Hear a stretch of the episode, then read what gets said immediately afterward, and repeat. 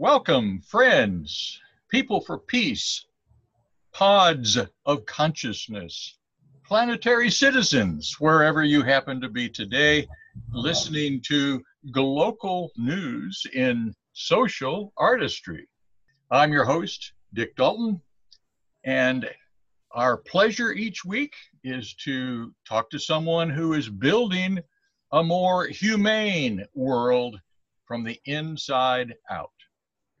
And today, my guest is at a different time zone. Arati Malavalli-Majd, you're in Germany, aren't you? Yes, absolutely. And yes, I have about 1,700 here in Germany right now. Oh, wow. That's the time, 1,700. Right. It's amazing what we can do on Zoom, isn't it? It's absolutely amazing, and we don't have to travel. Exactly. That's great. COVID-free. Absolutely. Absolutely. Well, it's such a pleasure to have you today. We talked just the other day, and I actually got to know you for the first time, really. And I thought, my goodness, we need to have you on the show. I'm so excited. And so you're a professional radio host, so I'm hoping you will guide me through this. Well, Arati, professional is a word we don't use at our station because we're all volunteers. All right, yeah.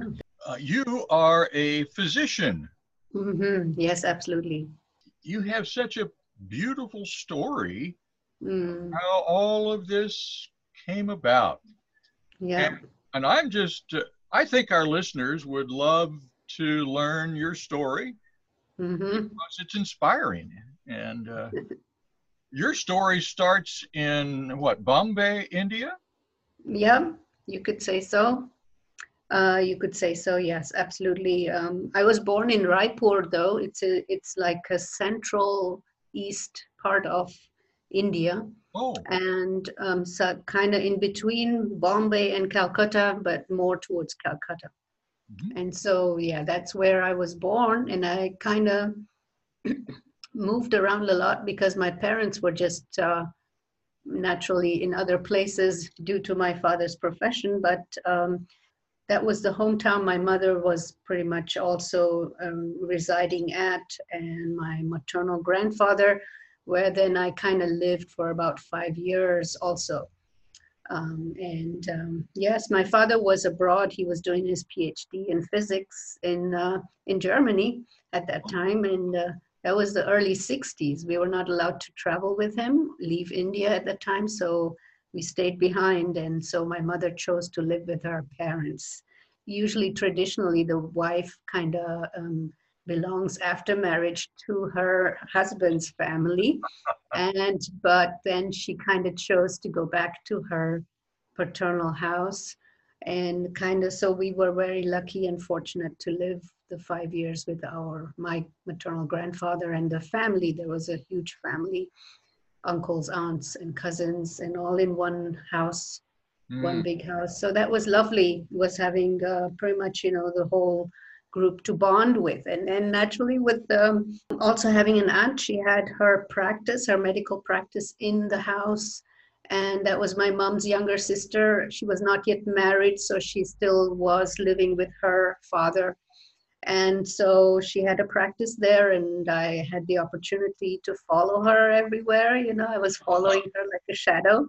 Uh-huh. And so by the age of four or five, I was like, I want to be a doctor. Wow. One day. And so that was pretty much one of the things that I was excited by. Yes. Well. And so then we moved out since my father did come back from Germany. And then he tried to establish in India, and he had a job in Bombay. And so we moved to Bombay, which was like a two-day train trip from our hometown. In those days, we had those trains, which were not that fast. So, but pretty much, yes, we did live in Bombay about 4.5 years. And in the meantime, then our father had become kind of a stranger to us because we had not seen him for 5 years. Yeah. And so almost. And so, yes, when he came back and we lived in India, he was not feeling like he was really having enough challenge in his profession. And so he kind of, you know, stretched his arms out, and then soon enough he had a job in Europe, Birmingham in England. And so he was teaching physics there. And so we were then able to follow him to Europe for the first time. And I was 9 years, almost 10 at the time. Yes, then I was consciously flying for the first time. That was my first long trip on an airplane. And so naturally, I found it very attractive to be an air hostess, right? So I was like kind of dreaming about doing that in future. Uh-huh. And so then, I heard about these hijacking stories that came up in the early 70s, right? 72-ish type of thing. And then I said, no, I don't think that's going to be anything I want to do. And so I was like distracted from that. But then the only other thing I could remember would be, yeah, I wanted to be a physician. And that became stronger and stronger the more I was a teenager. That's when, yes, I was able to follow that path. And as I was telling you, in one of my big miracles that happened to me, you know, I came across a few miracle stories throughout my life. Uh-huh. That kind of gave me a little bit of an insight that there is more around us than what we can see. I was a lot of times being helped and directed, pushed mm-hmm. around. Pushed in a positive way, mm-hmm. Was given some warnings about upcoming danger and things of that type. Right. And so I was able to avoid danger. I was having help in dangerous situations from some, I would say, special powers around us.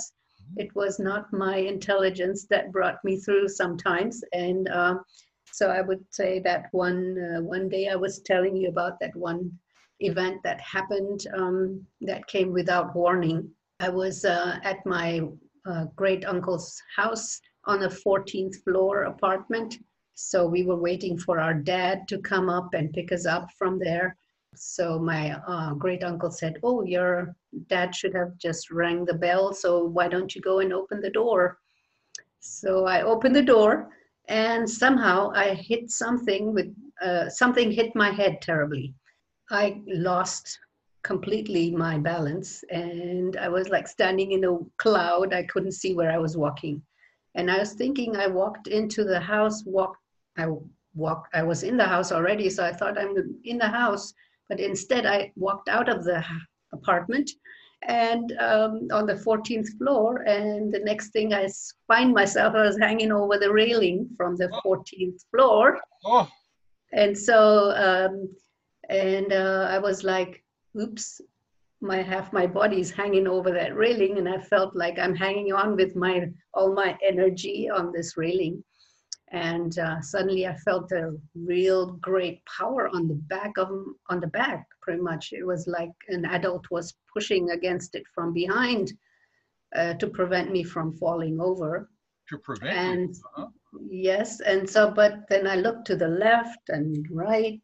Couple of times I couldn't see anybody, and then I said, "What's that? You know, kind of spooky around here." Mm-hmm. And then I looked around, kept looking if there's anybody. I couldn't see anybody, but I noticed that this house had a glass roof on the top, and there was a bright light coming through that glass roof. It was an incredibly bright sunlight that I had never noticed like that bright before. And it was kind of dancing and flickering. And I was like attracted to that light. I was like, whoa, what is that? And somehow I've had the thought, is it possible that that is God? Or is there God in that light or something of that type? And so I was keep on looking at this light. And then all of a sudden, it spoke back with me, and I'm like, whoa, I'm like, what?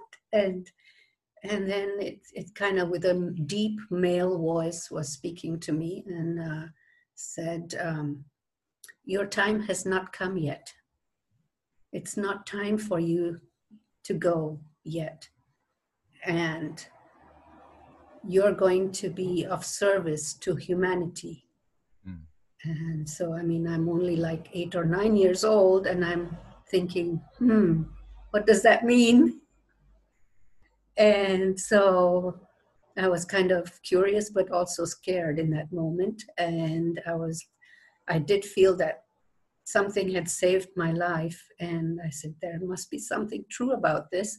I didn't know what that means, serving humanity at that age, in the sense of could be anything from teacher to baker, doctor, nurse, anything. So, so I did get some warnings that could happen possibly in my next future. And also that when I get back into the house, that in the next few minutes, certain talks are going to occur. And so they were giving me advice. I was given advice how to respond and when to respond and so on. And so that house, that apartment was on the 14th floor. It had like a double door and it had no bell outside. So you could only ring the bell from the ground floor, from outside. And there was no bell immediately at the door. And they didn't have an elevator. So you had to walk all the 14th floors. Yes, and so this is the condition in India.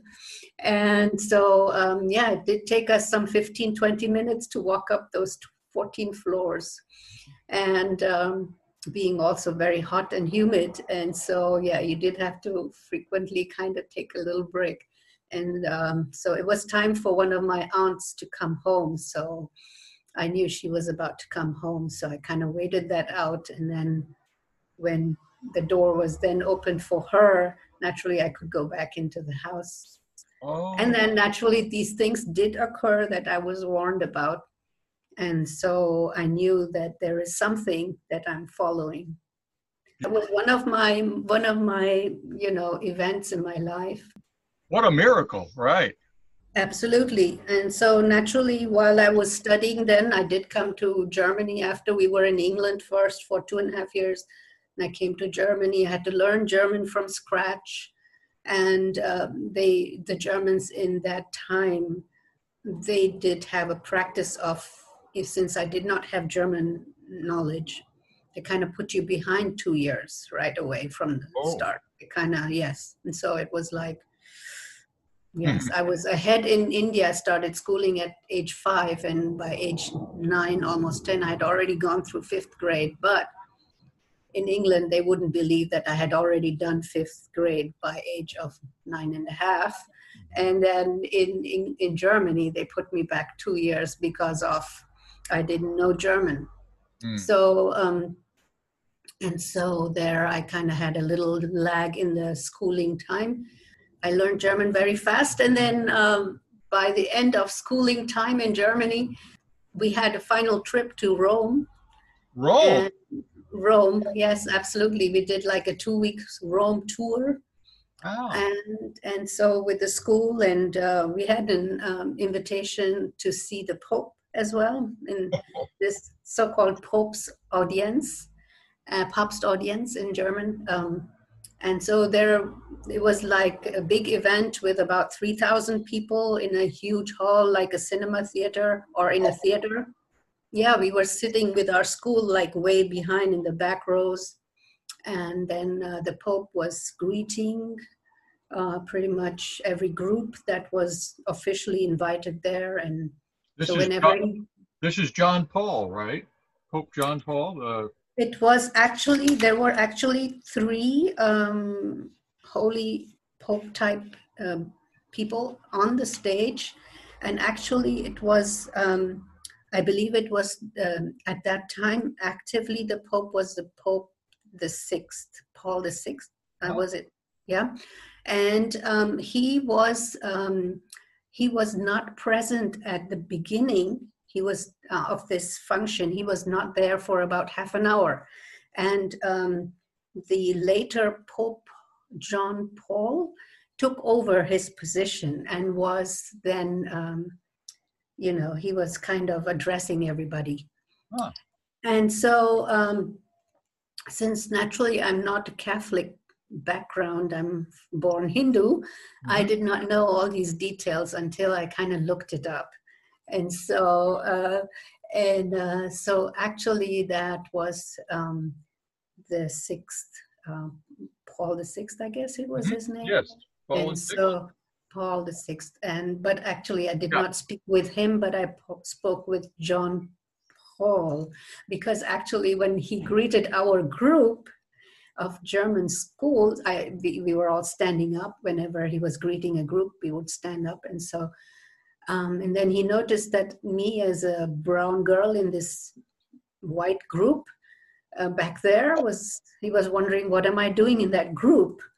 And so I was called to the front, and he said, come here, what are you doing in that group? And so I had to move out of my row, just like in a cinema theater, get down to the front, and there was already his helpers coming towards me to guide me to the front and tell me where I could stand. And so I was about like 10 meters away from Pope John Paul. And then he started talking to me what I was doing in this group. And so I said, well, I do still go to school. And that is my group. I'm here from Germany. And so, and then he pretty much, apart from many other things that he spoke with me over about 5 to 10 minutes, he told me that he was getting guidance from above, and if I believed in that. And he told me that there was somebody up there, he's telling him that I am a physician, I'm a medical doctor, what am I doing in that group? Oh. And so I was like, okay, I wanted to study medicine, but I'm not yet done. And I have not even started med school, but that was my plan. Uh-huh. And so I was really thrilled, naturally, in a way, to kind of learn that he was telling me I will make it. Yeah. And that will happen. And I was, anyway, so thrilled about this whole event. I was like, could not believe it. You know, I was like, it was a miracle, I would say. Yes. For me as an Indian girl, non-Catholic, to come there and meet the Pope in person, you know, and speak to him. I think you said that some of his people around him were not very happy with him spending so much time with you. Absolutely. I was the first person to be pulled out of the crowd, and then he was speaking with me. And there were some really diehard Catholic guys there, and they were like, they were shouting at the Pope. They were like, what are you doing there? This girl is not a Christian, and we came all the way so far to see you, and why are you spending so much time with her? We are here. You need to address us. And so after a brief pause, or almost 2 minutes, Pope was silent. And he just then, after a moment, he said, in front of God, we're all the same. He said, pretty much, we're all the same, no matter if we are a woman or a man, or whichever religion we follow, whichever faith we follow, we're all one in front of God. There was silence again after that, naturally. And I was like, wow.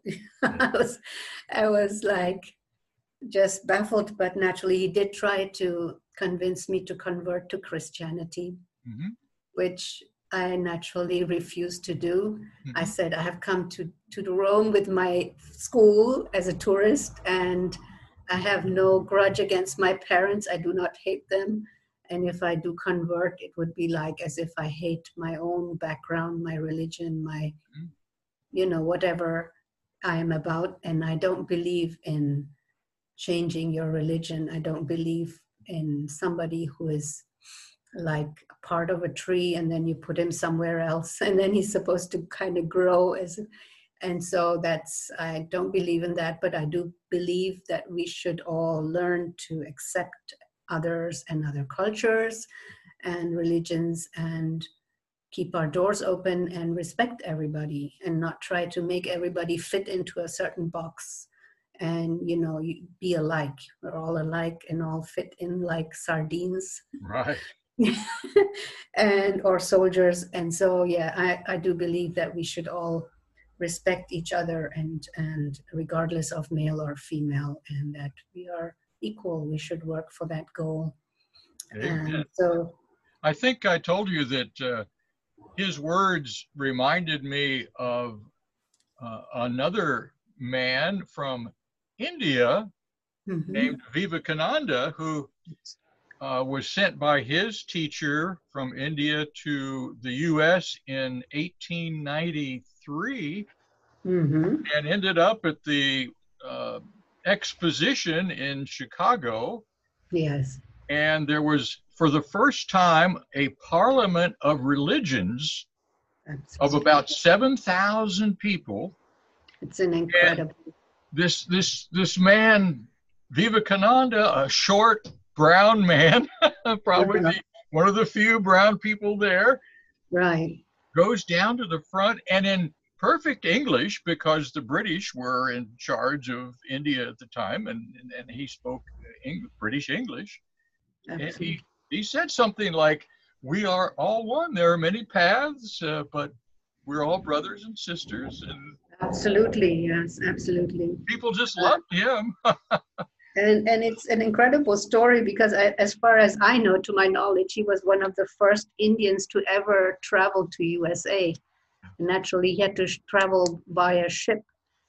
There were no airplanes in those days.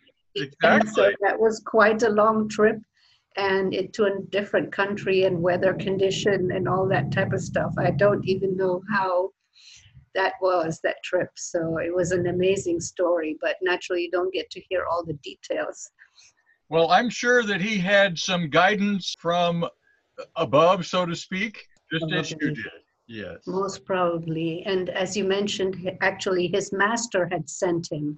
Yes. Because his guru had sent him. Actually, the guru was supposed to travel. That's what you were telling me, that Vivekananda was actually the scholar. Yeah. And so most probably out of some reason, his master, the guru, must have heard that to send him instead. Yes, beautiful, beautiful story. Whatever that was, but it is an amazing story. Do you remember what year it was that you had gone with your school to? Yes, it was most probably 1978. Uh-huh. And it was like around July time. And that's the very year that Pope Paul VI died. Absolutely, yes. Actually, he died within the next 1-2 weeks after our trip. Oh, wow. Mm-hmm. So that's why I remember that now. Mm-hmm. And then there was another pope that was in between. He was pretty much only for about 4 weeks. Oh. He did not survive that long. And then there was John Paul.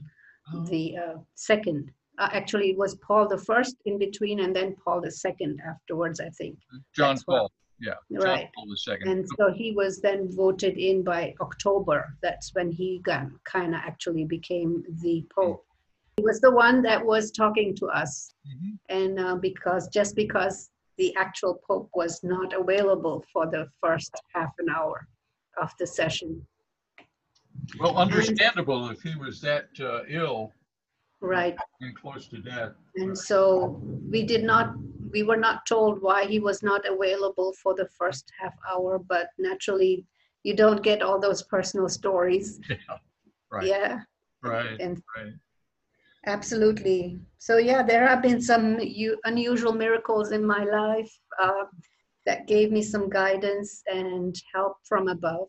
Mm-hmm. And also when there are difficult times, it always gave me something to reflect on, mm-hmm, to say, yes, I have heard from the Pope, I have heard from that VIP or that VIP that I'm going to work it out, it will work out and everything will be okay.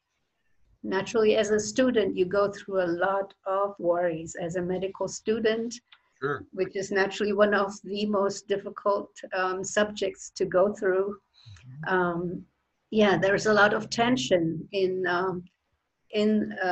finishing, and also in the future you think of, where am I going to work, what is it going to be, where am I going to be ending up, in those days, I was having some of my colleagues, they were going up to the Fiji Islands to get a job. And some were not even getting a job as a woman. It was difficult. And so I was really surprised how that worked out.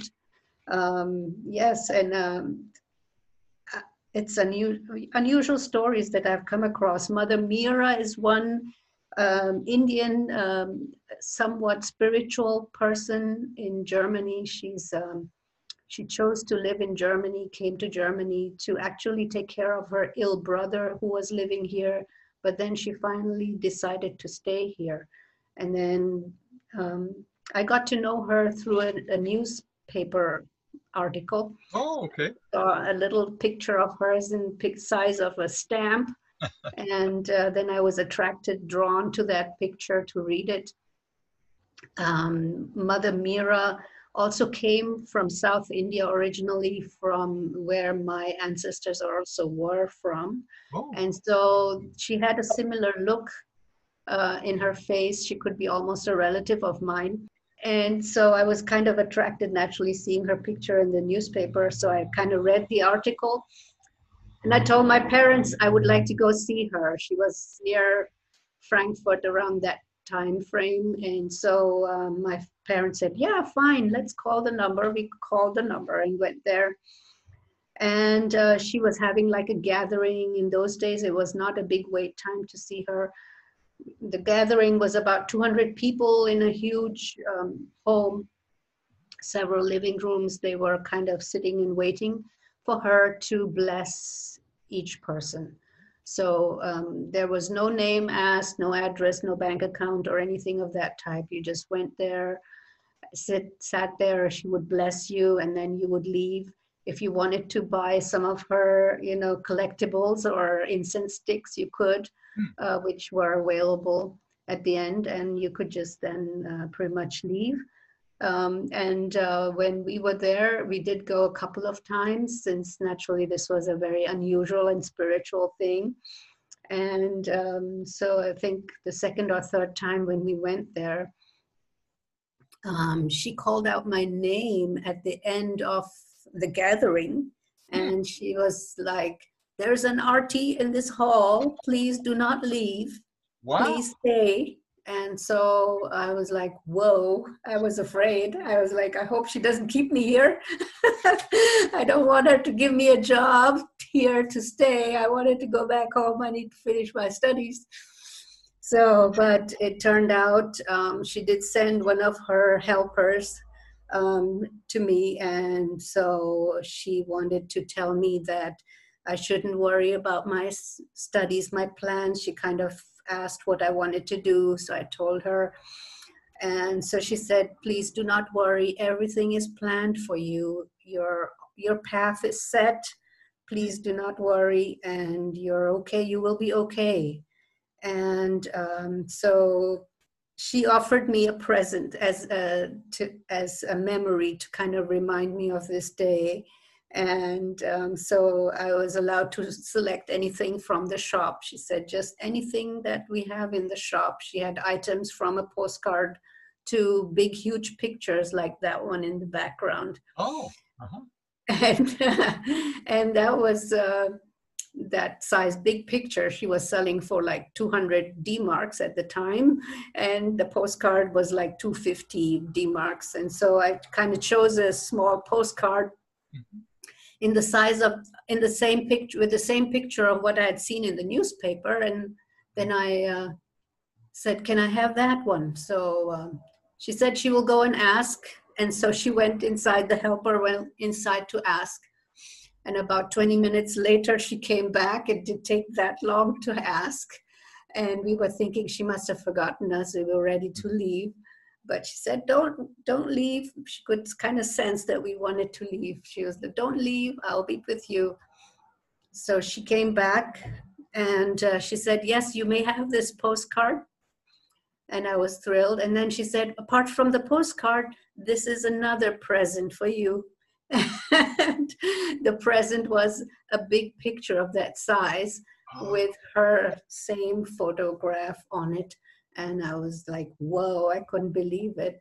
So I was like so astonished, but I was, yeah. So that was one moment with Mother Mira. And that's M-E-E-R-A, right? M-E-E-R-A, absolutely. She does this, does these gatherings still. And actually she has become so famous that there are even VIPs that go to see her. I've heard of some musicians have gone to see her and are famous. So in that sense, there have been some newspaper articles where she was also doing things like Dr. Naram. She was able to wake up people that were in coma and things like that. So amazing abilities that are in this world in some people. And coming to mention Dr. Naram, actually, this is what brought us together, right here, Dick. And so, yes, this has just been also another miracle story. And in my quest of finding new treatment methods to help people solve their medical issues more thoroughly, since in our field, we don't really get to the bottom of healing people and curing their diseases.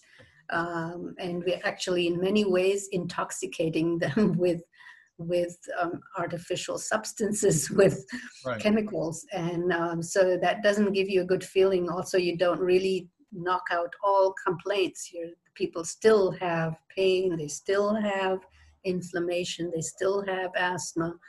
And so you're not really getting to the root of it. And so I was always looking for treatment methods around the world, and I still do. So while I was doing that, I kind of came across Dr. Naram on online through his videos. And so I was really, really fascinated about Dr. Naram's work. And I started keeping a folder, writing down the notes that he was, spreading, and also his marma points. I was making some diagrams and trying to study those. I also tried his moon bean soup and everything of that type. So you do a lot of mung bean. Absolutely, yes. Yes, we did do this 10-day moonbean challenge, right? And then I've been trying to do, apart from the 10 days, I've been doing some moonbean dishes every day. So so naturally, moonbean is the nourishment plus detox agent, so in one. And so you are helping your liver and your gastrointestinal tract simultaneously and improving your health. And I have noticed some increased stamina since I've been doing that. And I loved mung beans anyway before, so that was one of my favorite grains anyway. Oh, really? So, yes, absolutely. And so I would just occasionally cook it. My mom usually only on certain days she would cook it, not regularly. But I always enjoyed mung beans. And so basically, naturally, I would say that I was trying to follow Dr. Naram's teachings, and I was wanting to attend his classes. I signed up for his classes. And unfortunately, most probably, there were so many people wanting to learn from him that it took more than 2 years for me to be accepted into a class. Because he was teaching in Germany as well, and apart from also in the States and Italy and in other places. So he was traveling so much, but I couldn't attend. When I was finally accepted last October to attend one of his classes, I was not able to make it at the time. And then around February time, I kind of was driven to the computer to look around for the next classes, for checking when are his next meetings and classes and so on. And unfortunately, I got the bad news that he was pretty much, he had ended his life, and just 2 days prior to that. And so there I was then, kind of wondering, how will I proceed with learning his valuable information. I had naturally already learned that Dr. Clint G. Rogers was writing on this book, mm-hmm. and I had also signed up to be informed when the book is ready. Mm-hmm. And at that time, they had said something about 6 months, but actually it turned out it was more than 6 months by the time the book was ready. Mm-hmm. And so I was then also fascinated when I heard that the book is going to be available. And then I was also asked about if I was in any way available to help out. And so with the amount of time that I have, I was then slotted to be in one of the video translator groups. Oh, and okay. So then I said, sure, I will try to do that. And I can translate into German. And so I would gladly do that. And actually already 2 years prior, when I was watching one of his videos online, I had made a comment underneath and I said I would be willing to translate all of Dr. Naram's works into German for free. Wow. 2 years, was like 2 years before that. And so I was then very, very thrilled to be part of it here. And then this group that has formed around Dr. Clint Rogers is such a miracle again. I mean, it's been really thrilling, has been pulling me forward, giving me also a pleasant feeling to go through. And I've learned also again new things. It was really lovely. The book is beautiful to read and also learn from, and amazing stories within. That's the Ancient Secrets of a Master Healer. That's the one you're referring to. Mm-hmm. Absolutely, yes. And I think we might mention that, if it's okay, back last October, the reason you couldn't go to this class was your mother was ill. Absolutely, yeah. Yeah, she was visiting me last year from June to October. Mm-hmm. And yeah, so unfortunately, she was 83 years old, mm-hmm. and so had some medical issues and was getting injured severely again and again and again. And so that led her to be then in the hospital, had surgery, and that didn't go so well. Mm. Then she couldn't make it anymore. So October, she passed. And so that was exactly the time when the course would have started with Dr. Naram. And so unfortunately, I never met him mm-hmm. personally. Mm-hmm. And so I actually never tried any of his treatments. Uh-huh. So yes, being also so far away from India, so I did not have the opportunity to meet his Ayushakti group in Bombay. And I'm still kind of naturally having that in the back of my mind, head sometime to make it there when I go to India.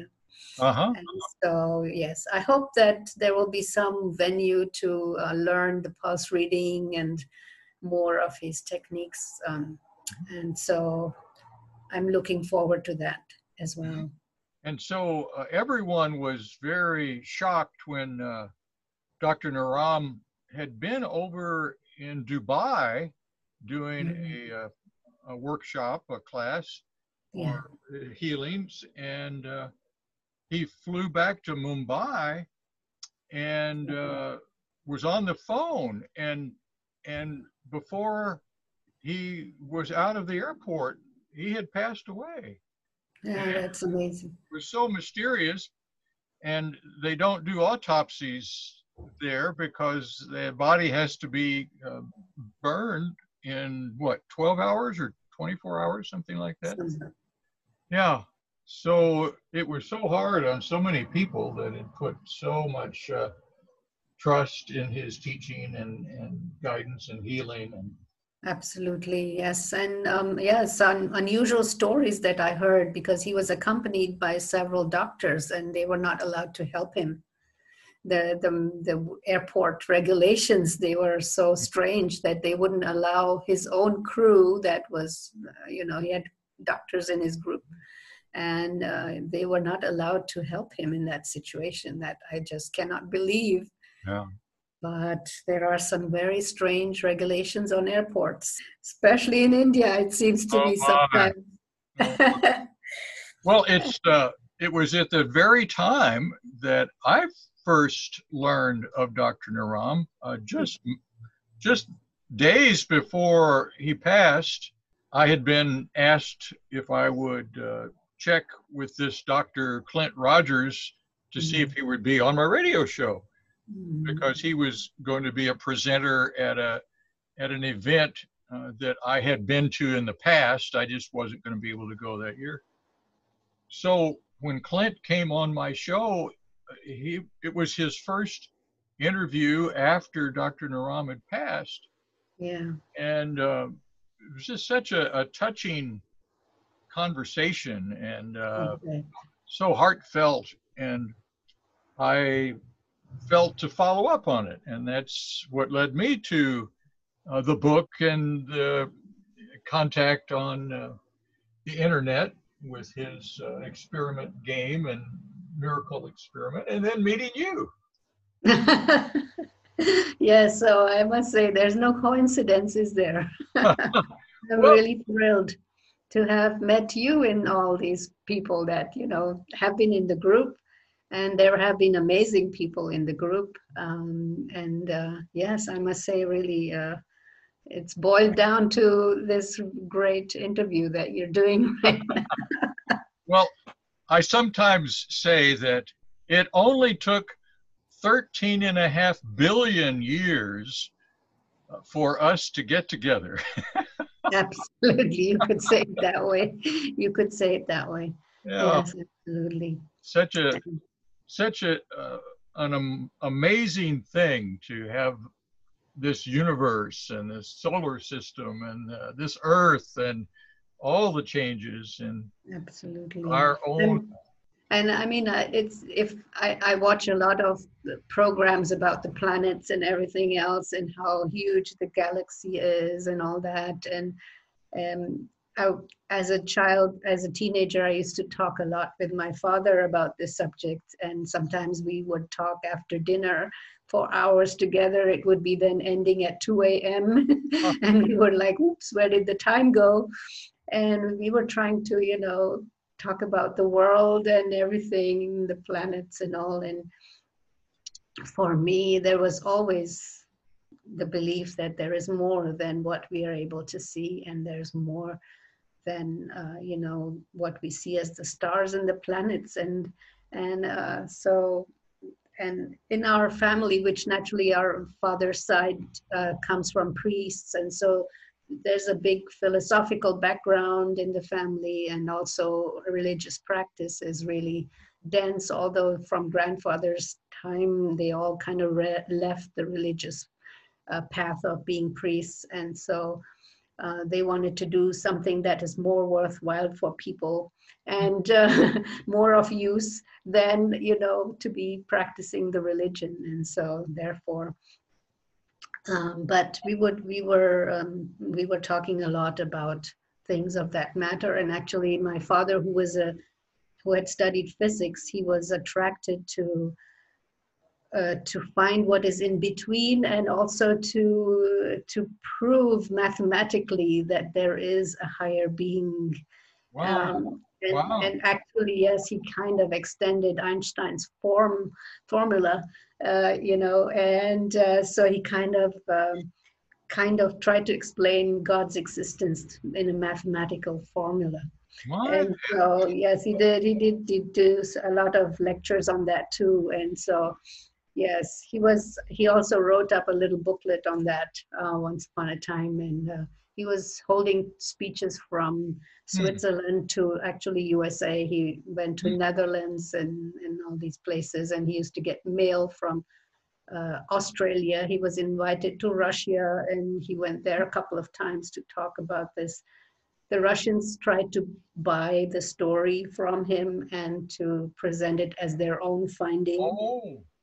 Yes. Is the booklet available in English?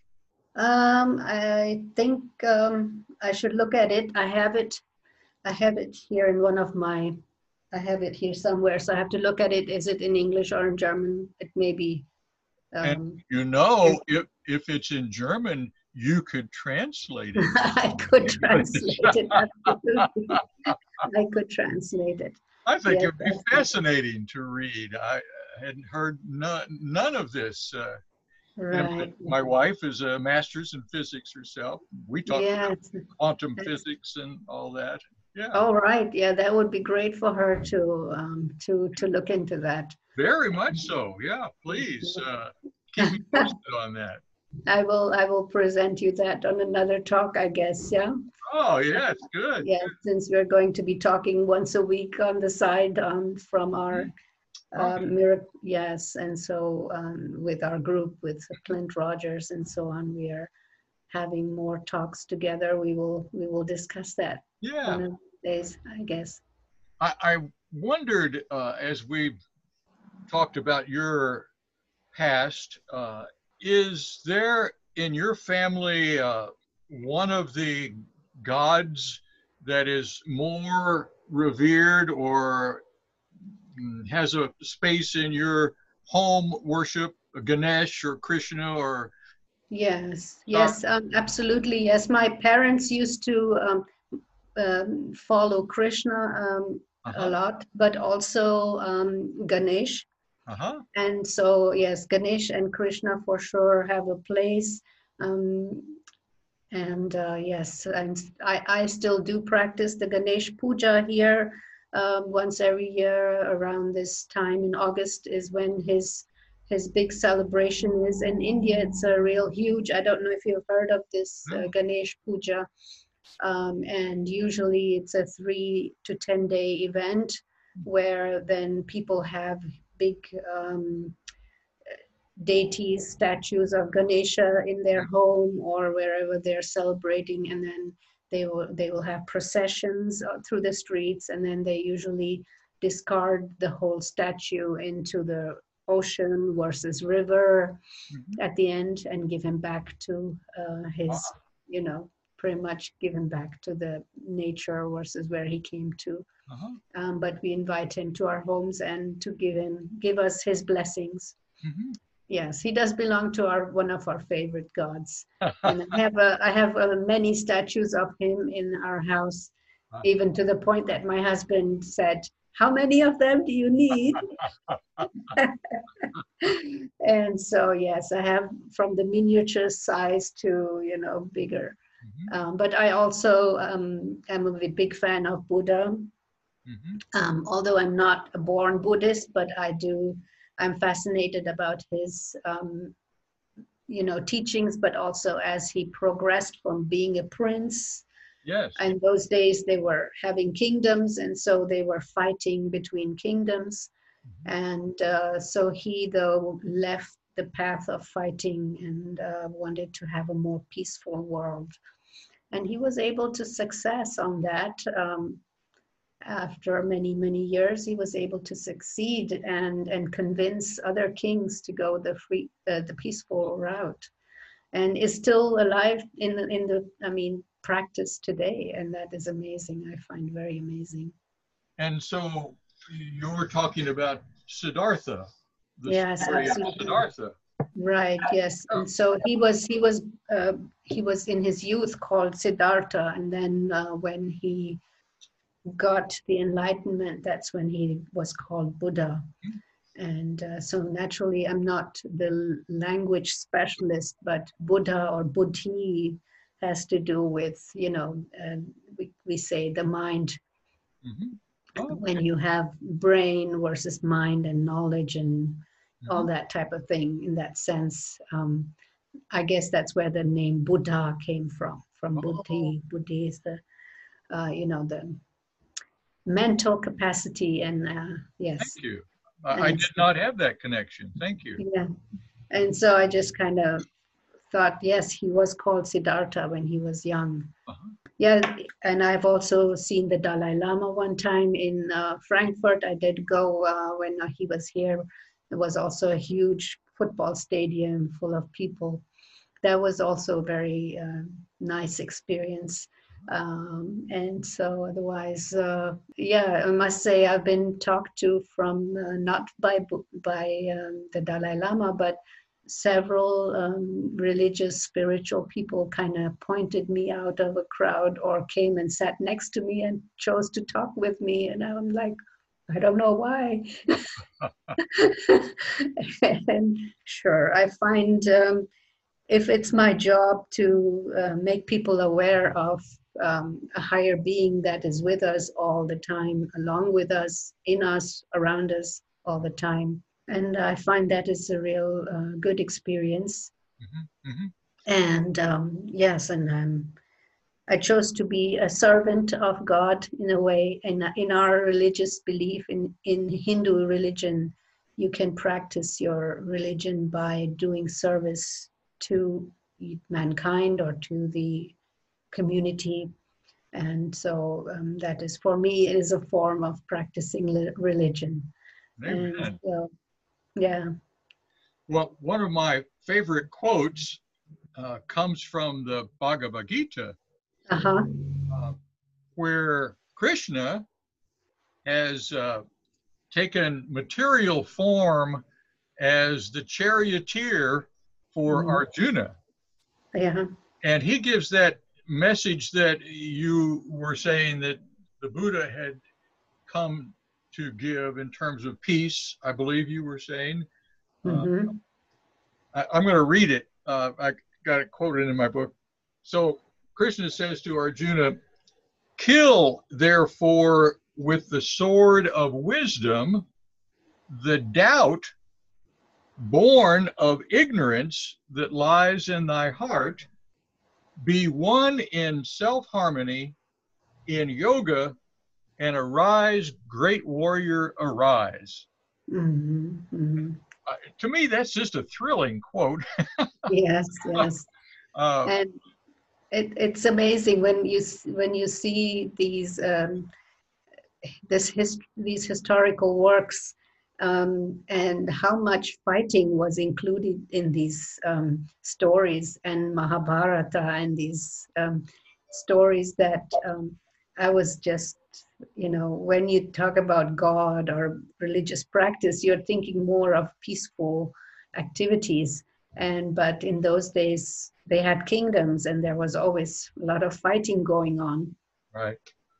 Right. And in the Bible, some of us are raised to understand there's an Old Testament and a New Testament. Of course, if you're Jewish, it's not the Old Testament. It's just the Testament, Talmud, yeah, and different things.